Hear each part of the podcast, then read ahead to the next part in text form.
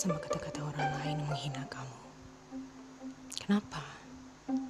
Kenapa kamu tega sama diri kamu sendiri? Kamu gak adil sama diri kamu sendiri, sama tubuh kamu, sama perasaan, sama roh kamu yang harusnya kamu jaga perasaannya. Dan terlebih kamu gak percaya sama Allah yang diciptain kamu. Kenapa kamu lebih senang dengerin kata-kata orang yang bahkan gak lahir bareng kamu, gak ngelaluin semua masalah yang kamu laluin bareng-bareng di ada di samping kamu, gak tahu hal apa aja yang udah kamu laluin. Di mana orang itu pun ketika bicara menghujat kamu, dia sedang terpengaruh dengan pengaruh setan. Jadi kenapa kamu memenangkan niat dan tujuan setan yang memang pengennya buat menghasut manusia dan buat kamu down dengan perilaku manusia yang sudah terhasut oleh hasutan dia untuk berbuat keburukan. Kenapa? Kenapa kamu izini itu semua terjadi? Kenapa kamu lebih percaya orang yang bahkan gak pernah ciptain kamu bukan pencipta kamu gak pernah ngatur kebaikan dan ngurusin kehidupan kamu ibaratnya? Memang mungkin pengen lihat kamu down mungkin. Atau positifnya memang mungkin menguji mental dan keteguhan hati kamu untuk percaya sabda Allah dalam Al-Quran. Salah satunya dalam Quran Surat Al-Imran ayat 191 yang artinya bahwa yaitu orang-orang yang mengingat Allah sambil berdiri, duduk, atau dalam keadaan berbaring. Dan mereka memikirkan tentang penciptaan langit dan bumi seraya berkata, Ya Tuhan kami, tidaklah engkau menciptakan semua ini sia-sia. Maha suci engkau, lindungilah kami dari azab neraka. Kenapa?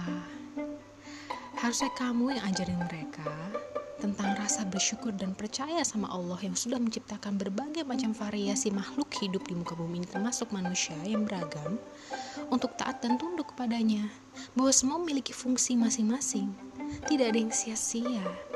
Jadi kenapa malah kamu yang kalah mental yang seharusnya kamu yang mendidik mereka tentang maksud dan tujuan dari penciptaan alam semesta ini sesungguhnya Allah sendiri kok yang udah ngomong dalam Quran surat At-Tin ayat 4 yang artinya bahwa sesungguhnya kami menciptakan manusia dalam bentuk yang sebaik-baiknya. Dan Allah juga kok yang ngomong dalam Quran surat Al-Hujurat ayat 13 yang intinya arti ayat itu menyatakan bahwa Allah memang menciptakan manusia berbangsa dan bersuku-suku agar kalian saling mengenal. Jadi memang sengaja Allah yang ciptakan kita bervariasi. Gak akan bisa kamu disamain sama dia. Dan gak akan bisa juga kok dia jadi kamu. Kita udah sudah terlahir dan tercipta dengan diri kita apa adanya dan dengan porsi kehidupan kita masing-masing. Layaknya kebun yang memiliki banyak dan berbagai macam bentuk rupa daunnya, bunganya, Begitu juga dengan berbagai macam ragam kue-kue pasar yang gak bisa dong disamain antara pencipta kue cucur yang sangat mencintai kuenya dengan dengan pelanggan atau manusia lain yang justru lebih menyukai kue lapis legit atau mungkin lebih suka dengan kue-kue luar dan gak bisa dipaksakan selera mereka sama dengan selera orang Indonesia misalnya. Itu hanya contoh kecil sedikit ilustrasi bahwa tidak akan pernah bisa disamakan antara kita dengan yang lainnya. Dan tidak ada yang lebih baik antara kita maupun yang lain selain hamba Allah yang paling bertakwa. Jadi tingkat penilaian Allah terhadap hambanya bukan dari apa pun yang kita miliki atau apa yang tidak kita miliki tentang bagaimana inginnya kita atau bagaimana keadaannya diri kita. Bagaimana orang menghujat kita bukan itu semua, tapi dari tingkat ketakwaan kita terhadapnya.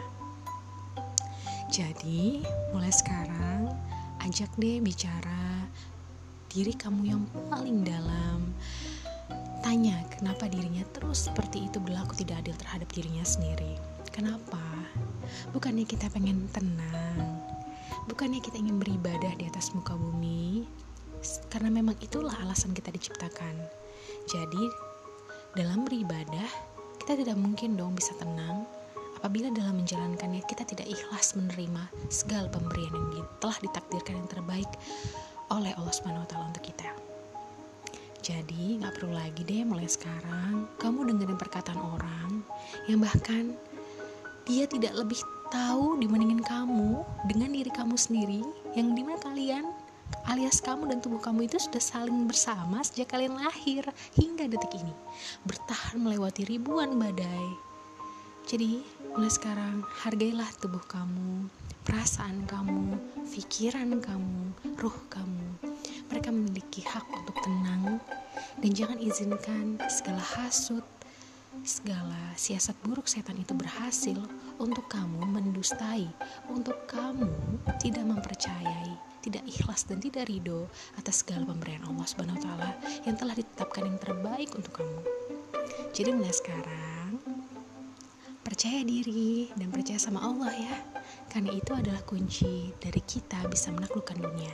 Di mana kita menaklukkan terlebih dahulu diri kita, baru kemudian itu akan terpancar dalam kehidupan kita. Sekian dari saya, terima kasih banyak. Mari saling mengingatkan. Selamat malam.